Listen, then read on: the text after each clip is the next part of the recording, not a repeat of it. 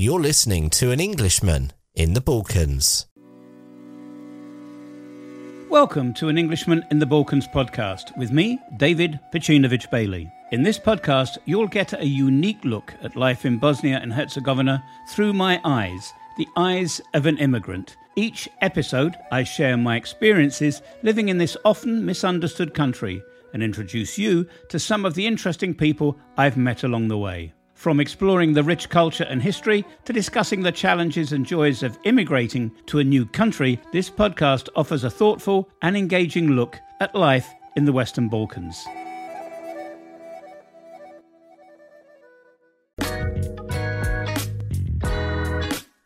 An Englishman in the Balkans podcast with David Bailey. Welcome to the first episode of the 2023 season of the podcast. If you're a first time listener, I'm David Bailey, an Englishman in the Balkans. I've lived in the northwest of Bosnia and Herzegovina for over 20 years, and this podcast is all about telling stories from this small, heart shaped, but often misunderstood country in the Western Balkans.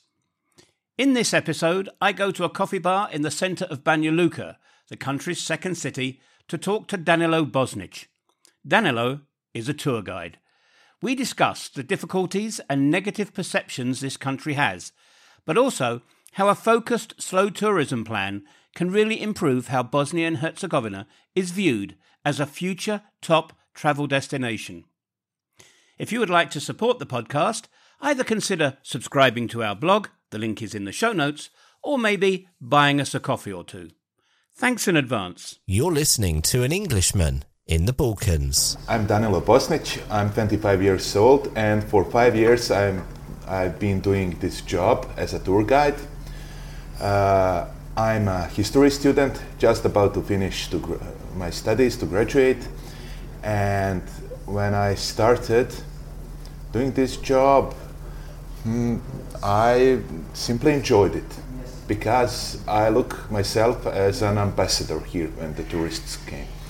Since I was a child, I w- uh, my mother was working for uh, 10 years in a big travel agency.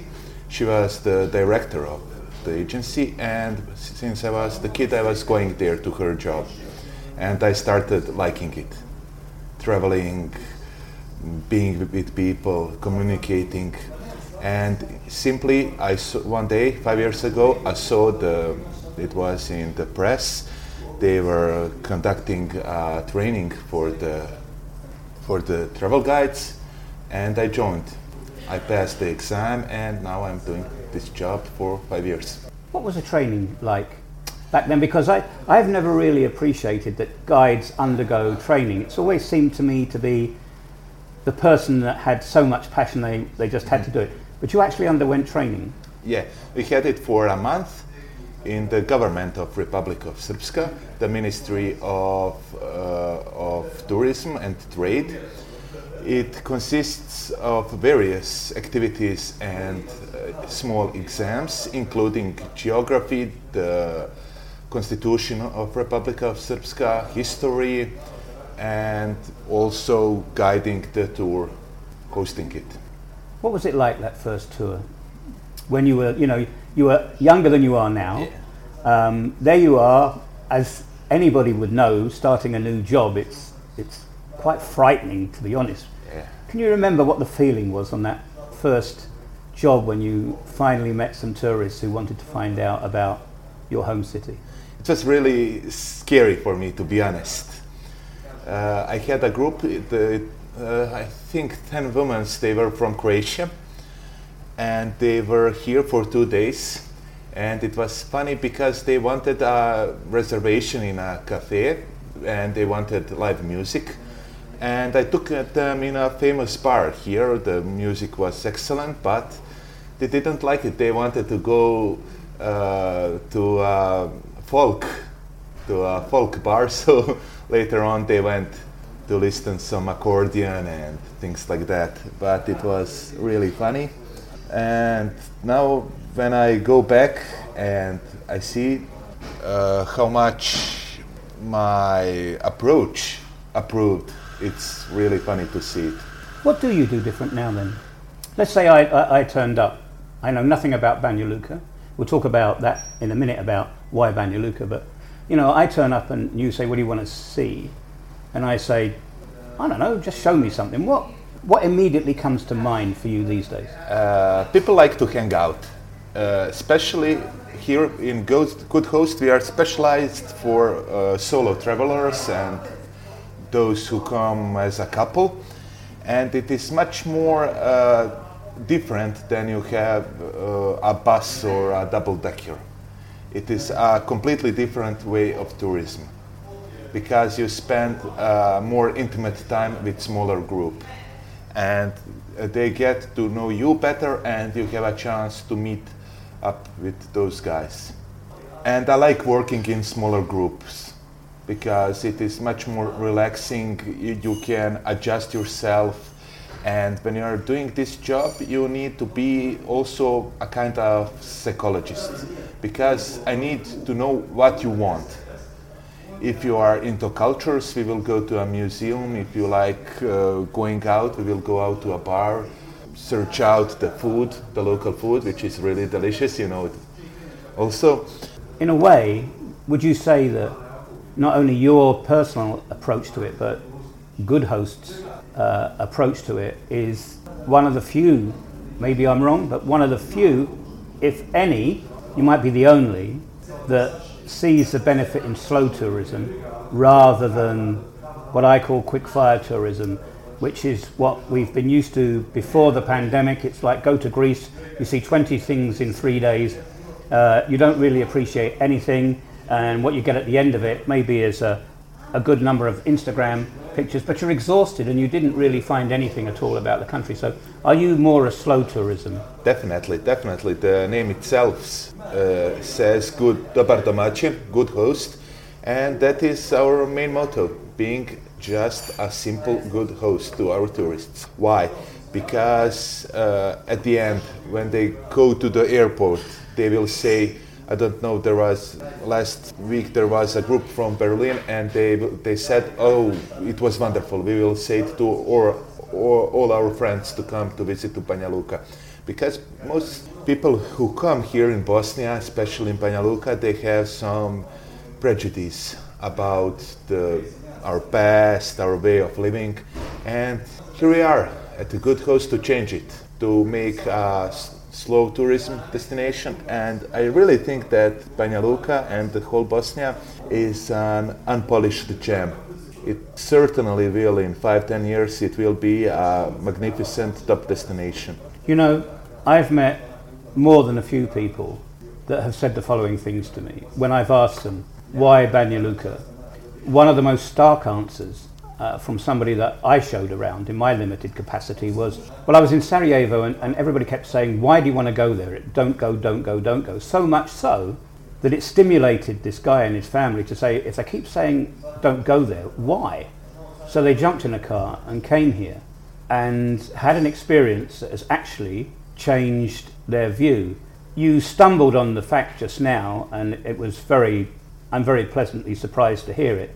This part of Bosnia Herzegovina has got, and we can't lie about it, really, really negative perceptions from out, from both within the country and outside the country. As a, a Banja Luka boy, and I don't, I know you're 25, but to me you're younger, right? But as a Banja Luka guy, how does it feel when you have to have in the back of your mind what are their perceptions of what I am? What are their perceptions of my home city? What are their perceptions of, of my culture?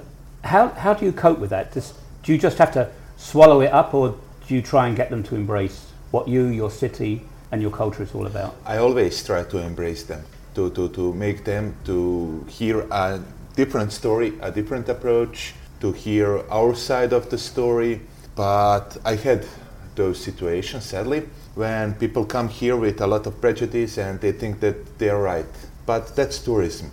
I mean, mm, but it must hurt you personally. Yeah, yeah. I don't like when people are close minded and when they don't want to hear any advices, any stories, but most of the t- tourists are open minded and neat, and it's an enjoyment to work with them because our culture is much more different than, for example, the West European one. And when people come here, if they're relaxed and if they enjoy being here, it is a new experience for them. Especially for the Asians. We had a lot of tourists from Asia. They enjoyed in our nature, they enjoyed the food, they enjoy being with our people. Who has the most negative perceptions? Is it the Western Europeans and maybe the North Americans, or is it, let's say, the new generation of tourists here? I've got to take a pause quickly because Tamara said, don't ever say that because when she was young, when it was the former Yugoslavia, she said you wouldn't have believed the city. There were people from Egypt, from Africa, from all the non aligned nations, which Yugoslavia was the, the creator of. And she said, We were so multicultural, it's unbelievable. Yeah. But you have to say, Danilo, when you look around at the moment, it's not as multicultural as some places. But who do you think has the lesser um, negative perceptions? Um, visitors of, let's say, Asia, the Indian subcontinent, Indonesia, or is it the Western Europeans and North Americans? I think mostly West Europeans and those who are a little bit older. The new gera- generations, they don't care. They come mostly open minded here, they just want to enjoy. They usually spend a weekend here they're they're really nice to work with them, and that's another topic the the staying over the weekend. I think uh, that it is really impossible to see everything here in just two days. That's the average here, one and a half nights spent in Banja Luka. We need to improve that. How are you going to do that? We, uh, I mean, that's, for, a, that's, a, that's, a, sharp yeah, question to ask yeah, you yeah. off the top of your head. But you have been thinking about this. Yeah, definitely. How can, you, how, can how can you get people to want to stay longer? First of all, we need to promote better our destination, and at the Good Host, we have packages for three and four nights. And there is a funny story. I have read some British travel chronicles who were here 100 years ago, and they went to the the, the Sol One hotel here. That was in that period. That is Hotel Bosna, and everybody was there asking them, "Why did you came here? There is nothing to see there." And our mentality is still the same they are the locals think that that here it is boring, that they have nothing to do. But if you ask them if they were on the Dayak boat, they weren't. 90% of inhabitants here didn't have a, a ride on the Dayak. I have to interrupt at the moment. The Dayak, by the way, is the symbol of the city. It's a flat bottom type of punt boat that goes up and down the River Vrbas. You have to go and see it. But you're saying that they talk about we have this, but they've never experienced it themselves. Yeah. So in a way, Danilo, like this, a beautiful mountain range. There's a, a national park, what, 40 kilometres away from the river. The, the, yeah, there's the Kozara mountain range, right? Would it be fair to say that a lot of people in Banja Luka have never been on the Kozara? Definitely. They haven't been on Banj Brdo, which is a hill here nearby the city, which has an awesome hiking track, which has a beautiful monument at the top, which was uh, made in 1965 to celebrate 10, 20 years of the victory in the Second World War. I mean, there is really a lot of things to do and to visit, not just in the city, but near the city, like especially Krupa on the Vrbas.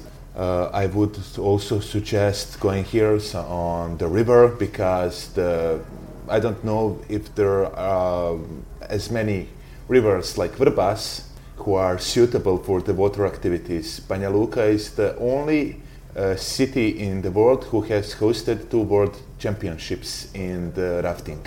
While we're talking about sport, by the way, Banja Luka will have its first ATP 250 uh, competition soon. I didn't realise, but what just while we digress, that Diego Schwartzman and all these up and com- all these famous tennis players used to be here every year at a tennis com- competition. And of course, next year we're going to be hosting yes, a big one, yeah. an international one.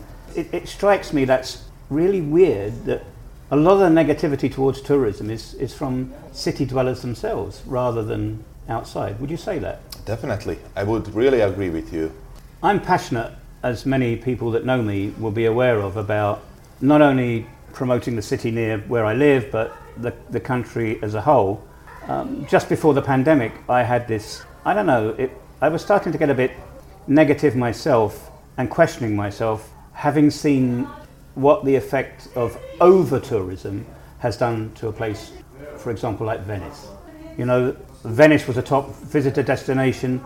The pandemic came, and all of a sudden, you could see fish again in, in the canals. The, the locals didn't have to pay four euros for a loaf of bread anymore. They could pay you know, 50 euro cents because everything was raised because of tourism. They could walk their streets and not have to be bumped into by coach load and cruiser load of people coming in.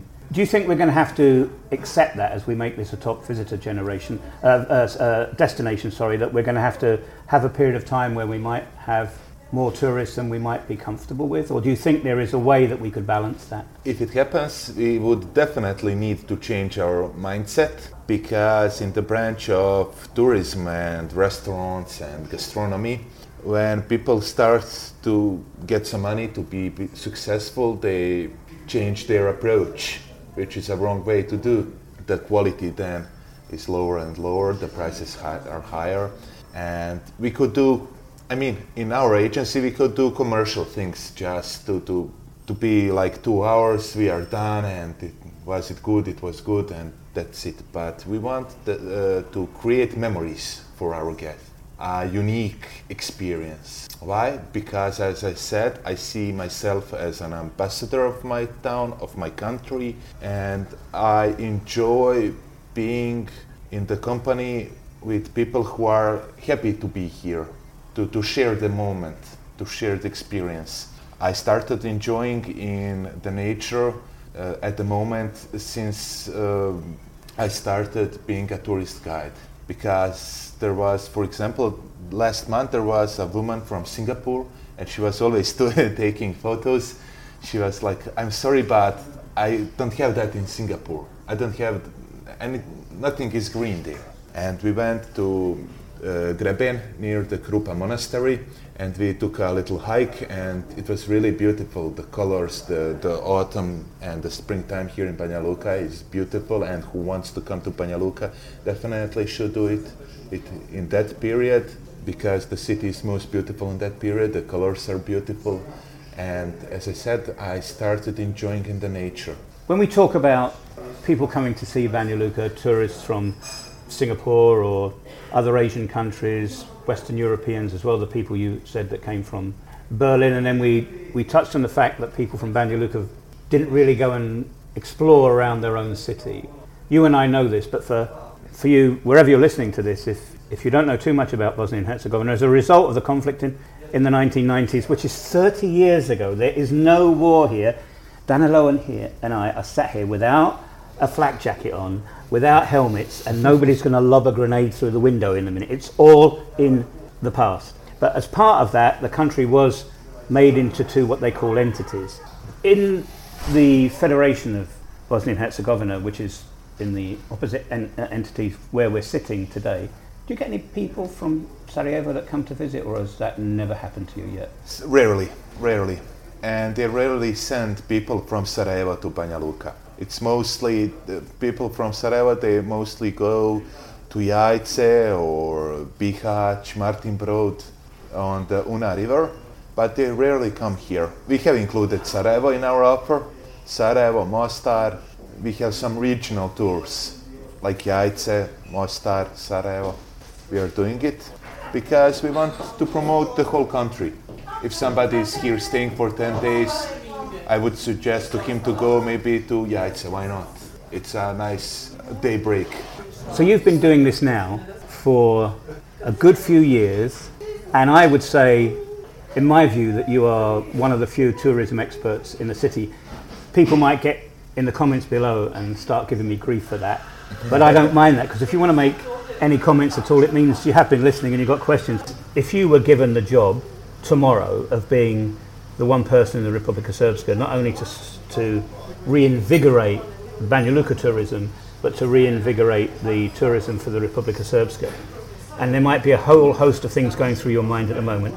What would be the main thing, do you think, that we, I mean, we both live here, what would be the one thing above all that you would change?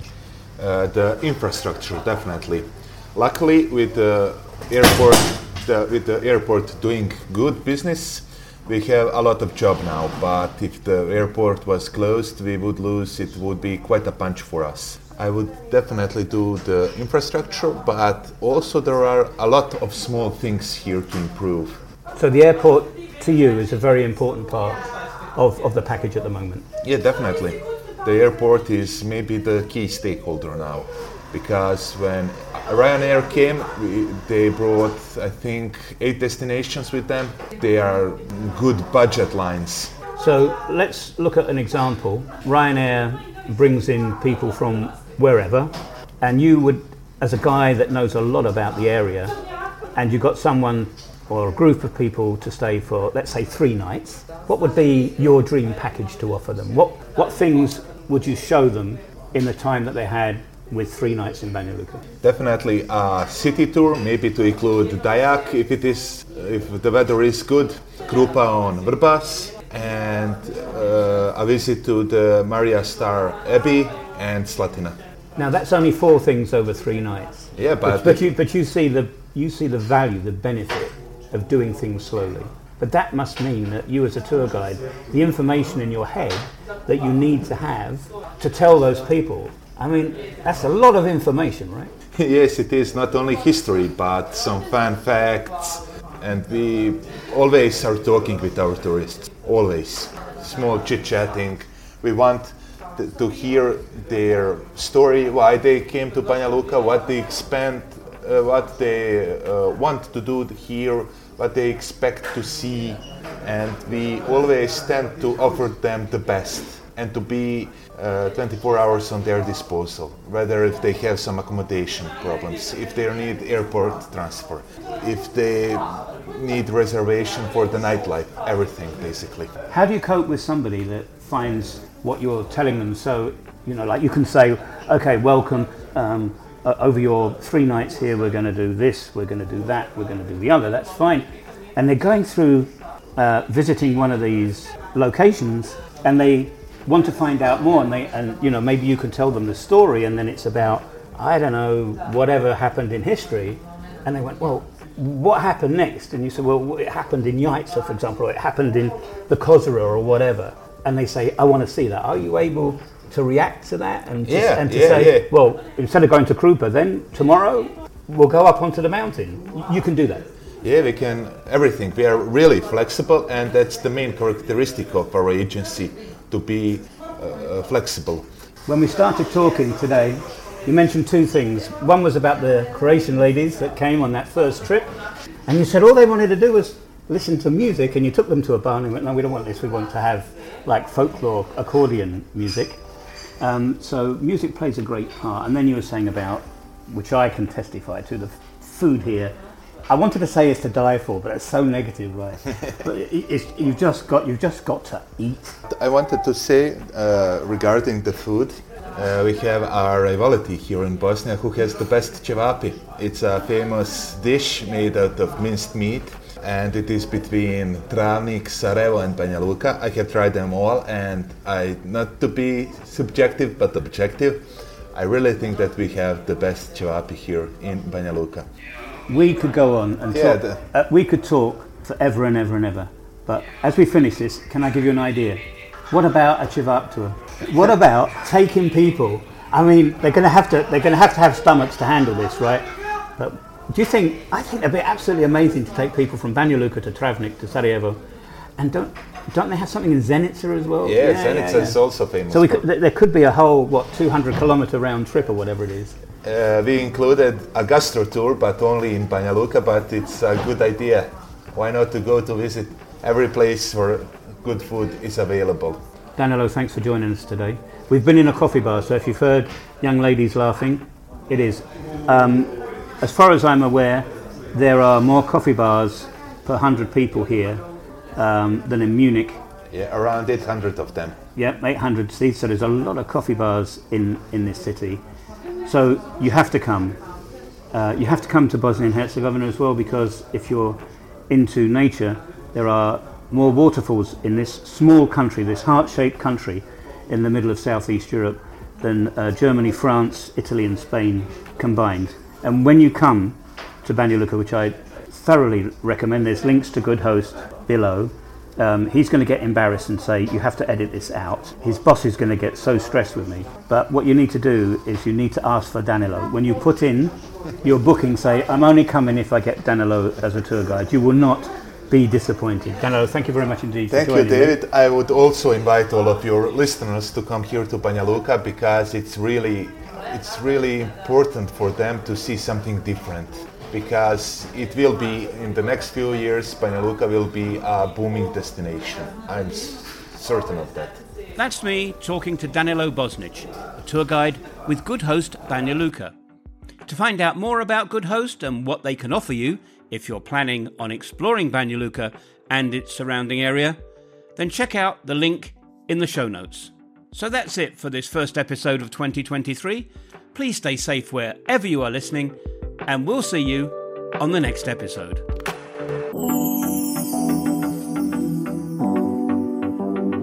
Thanks for listening to our podcast. If you would like to support us and the production of future episodes, then please consider maybe buying us a coffee. The link to do that is in the show notes for this podcast. Thanks again, and see you next time. So that's it for this episode. Our podcast is available on all major podcast platforms. And if you like this podcast, then please do leave us a review or send us an email. Thanks for listening, and we'll see you on the next episode. Thanks for listening to our podcast. If you would like to support us and the production of future episodes, then please consider maybe giving us a tip or becoming a member of our podcast family. The link to do that is in the show notes for this podcast. Thanks again for listening. We really do appreciate it. To find out more about us and where we live, why not check out our blog at an